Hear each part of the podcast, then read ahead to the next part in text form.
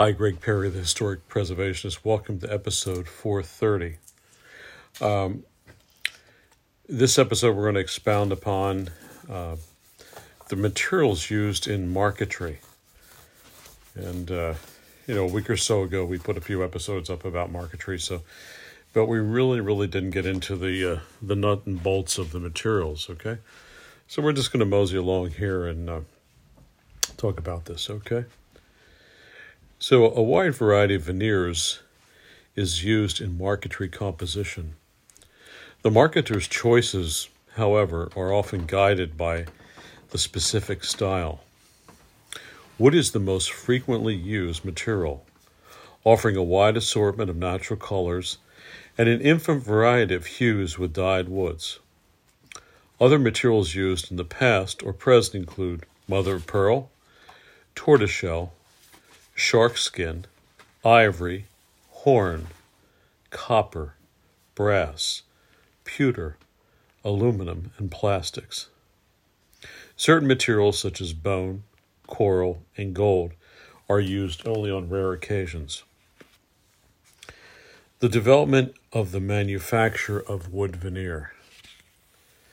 The characteristics of the veneer used in a piece of marquetry made in the past can help us in assessing the age of the work. Certain qualities can be discerned. First, the thickness of the veneer is measured. And secondly, whenever possible, a piece of veneer is removed and the glued side is examined to determine whether it was sawn or sliced. Let's talk about hand sawing. Until the 19th century, veneer was held vertically in a vise and was cut sheet by sheet by two workers using a large frame saw. Specialized workers who split the wood in the 18th century were called scieurs à la pref. These workers modified their tools and ensured that the blade was very thin to minimize the amount of waste between sheets, especially when cutting blocks of rare wood. This saw was called a scie le bois. The sawyers did not trace guidelines onto the wood, but depended upon their experienced eye. Despite their skill, there was always a slight irregularity of the thickness of each sheet, which caused a certain roughness. Occasionally, this veneer was thick enough for cabinet makers to plane the marquetry after it had been veneered in place by the marketer. So, most delicately cut work, however, was composed of very thin veneer sheets, 1 to 2 millimeters, or 0.039 0.078 inches. At the turn of the 19th century, veneer became or began to be cut mechanically by veneer sawing machines a mechanical saw that cuts the wood as it rises. The inventor was Mr. Cochet, cabinet maker in Auxerre, who claimed this patent in 1799 of this veneer cutting machine. Today, only two such mechanical saws are still in use. These machines are in the suburb of Paris, in a workshop that is the only manufacturer of saw and veneer. So one one one built to date one built one was built in 1805 and has a wooden structure. The other dated 1810 and has a metal structure. Originally these saws were powered by a paddle wheel of steam. Today they're powered by electric motors. Although their base mechanism is unchanged the saw blade is activated by a drive rod of red pine 3 meters or 9.8 feet long. The blade moves horizontally on its path at a speed of about 250 strokes per minute. So while the block is being sawn, it rises vertically on its carriage at a rate geared to the cutting speed. The progression varies according to the type of size of log, which can reach up to 70 centimeters in diameter. Although the cost is higher Sawn veneer is four to five times more expensive than slice veneer. The sawn veneer is better suited to marquetry compositions. The wood cut by a veneer sawing machine at any desired thickness is regular and level. But the quality is far better because the wood has not been pre treated. Steaming and boiling are not necessary. This is a considerable advantage, since the neutral, neutral or natural color and fiber of the wood are not altered at any means. The specific cutting of veneer from end grain wood or sausage can only be done by sawing, even when these veneers are properly cut by the slicer. The drying process provokes splitting the wood and renders it useless for marquetry. End grain of kingwood is used to compose, compose floral motifs on Louis XV style furniture. The sausage veneer can also be used up to a 45 degree angle with successive concentric layers being less tightly patterned. Oblique sawing produces elliptical sheets with very widely spaced veins, which are used in frisage as butterfly wings. So, although the veneer sawing machine is the machine most often used for sawing sheets of veneer, the manufacturer of marquetry band sawings cut, usually cuts his sheets only with a bandsaw, which is just for short lengths only. The length of the banding must be precisely defined and regular. The same rule applies to individual elements that compose the marquetry called tarsia a tappo. Other machines can be used to make these marquetry bandings. For example, a planer is used to, to regularize the thickness of the sheets and stacks that form the block. Veneer sawyers have long been in competition with veneer slicers. So before 1914, there were more than a hundred veneer sawing machines in use. Certain sawmills were equipped with a dozen such machines. The technical progress of improved mills, which is a better understanding of how to treat the logs, gave slice veneer procedure in the market at a lower cost. So let's talk about sliced wood veneer. It seems that the first machine for slicing wood veneers was used at Pont de Claix at the beginning of the 19th century. It was driven by a paddle wheel, the wood being sliced cold in other words, without preliminary steaming or boiling. Although some soft woods may be sliced this way, such as sycamore or poplar, it is not the same for harder woods. The technique of slicing veneers has evolved considerably since its beginning. Production reached an industrial scale in 1865. The machines were designed to obtain good quality veneer at a low cost, which in turn encouraged a wider market. So mills are now equipped with perfected machines, but before being cut, the logs must undergo a special preparation. First, the logs of a maximum length of 4.2 meters are then debarked. Then the log is squared off at the bandsaw. After being squared off, the logs are halved or quartered according to the nature and quality of the wood, as well as the type of veneer to be obtained. The hardest logs are boiled in covered steel tanks. The water is heated by the injection of steam. Softer logs are steamed in cement pits. The wood is heated by the steam. The soaking period varies according to the species, the quality, and the size of the logs. The operator must know the procedures and length of the treatment. For example, the textures of gaboon and anise for spongy so they were not steamed for a shorter period. Walnut, oak, and mahogany are steamed from 24 to 48 hours prior. After this treatment, the veneer is cut off, either by slicing or rotary cutting. In certain cases, however, the wood can be directly unrolled without any preparation if the log is sufficiently moist. Cutting by slicing is done with a knife on a carriage that works through the wood against the grain. In a back and forth motion, the knife cuts one sheet for every forward motion of the carriage. When the carriage moves backward, it activates a precise mechanism that rises and raises the log up towards the knife for another cut sheet. The thickness of the sheet is adjusted in hundredths of a millimeter.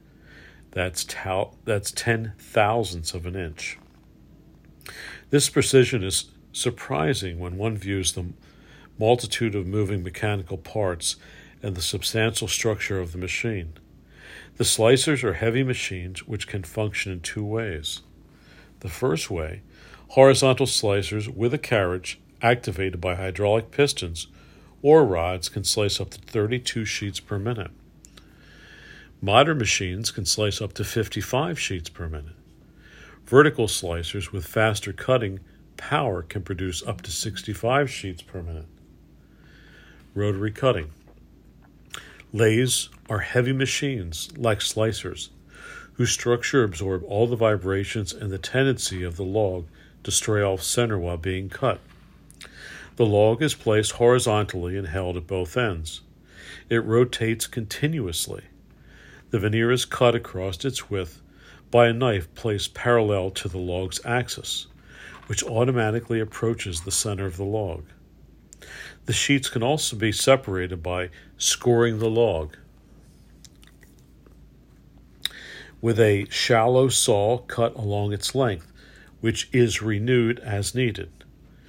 This shallow cut is made with a circular saw, which moves horizontally along the machine. The sheet of veneer is trimmed on a regular basis by a trimmer at the end of the lathe. Certain woods are maintained in a state of constant moisture. For this purpose, a tank of water is placed underneath the lathe so the lower half of the billet is soaked as it rotates. Logs are rotary cut in order to obtain unusual and decorative veneers, such as burls, dappled woods, draped bird's eye, maple, etc. The cutting is achieved either by centered or off centered cutting. This means the centers are fixed either in the center of the log or shifted off center from the heart of the log. Centered rotary cutting produces sheets with rapid change in the vein pattern. This poses joining problems for the cabinet makers and the marketers. The texture of the veneer is called hollow. On the other hand, off center rotary cutting eliminates these inconveniences. The industry of slice veneer at the end of the 19th century and into the 20th century, a facility for the manufacture of veneer was installed in the Faubourg Saint Ouen. The logs were bought, uh, brought in by boat to a special port on the banks of the Seine. Every type of veneer, both sawn and sliced, was produced. With the, indiv- with the gradual decline of the furniture industry in this part of Paris, the port disappeared and the veneer saw mills totally closed. The slicers came to dominate the trade and were found in the Paris suburbs and surrounding provinces. The types of wood being cut vary widely and may change to meet various demands and fashion trends. Since the 1970s, in an effort to develop their own industries in the production of veneers, the raw material producing countries halted the exportation of certain logs. Now, certain woods must be imported already sliced, such as tulip wood, tulip wood or kingwood from Brazil. In 1977, the French industry of sliced veneer included 45 factories scattered throughout the country, but concentrated mainly in the Ile de France and the Rhone Alps region. So, according to the Trade Association of the Veneer Industry, the companies in total owned 100 to 120 slicers and 20 to 25 rotary lathes. The production over the year 1976 was 146,000 sheets. This number was increased by 30 to 35 percent for the combined years of 1973 and 1974. A large portion of veneer, approximately 55 to 60 percent, is destined for export. At present, the slicers have had a tendency to cut the sheets too thinly. Marketers experience great difficulty in finding certain sheets of veneer thicker than seven tenths of a millimeter. While cutting the log, a number of these sheets increases if they are thinner. This reduces the cost per square meter or square yard, but the reduction in thicknesses is not justifiable. If the veneer is sold by weight, unless one considers economizing the rare wood forest, the marketer never the marketer, nevertheless, must always search for the best quality materials which offer the best results for him or her. He must also keep in mind the possibility of their eventual restoration. So, in, in that in that mindset, if you're restoring um, if you're restoring wood by abrading it by abrasives or by say a scraper, there's only so many times you can do it before you sand through or you you abrade through and there's nothing left. So keeping in mind these individuals that built marquetry early on, the thicker woods could be restored many more times over than the thinner. So let's talk just a trifle bit about seasoning. So after being sliced or rotary cut, the veneers, having been water impregnated after steaming or boiling, are dried. Several different methods can be used. In open air dryers, the sheets are arranged into sets of two or three onto a rack. These racks are then lined up in immense hangars, where the air circulation is directed by movable shutters. The drying period varies from two to three days in the summer, summer months, and eight to ten days in the winter, if no supplementary heating system is functioning at that point. In recent years, the methods of drying have evolved.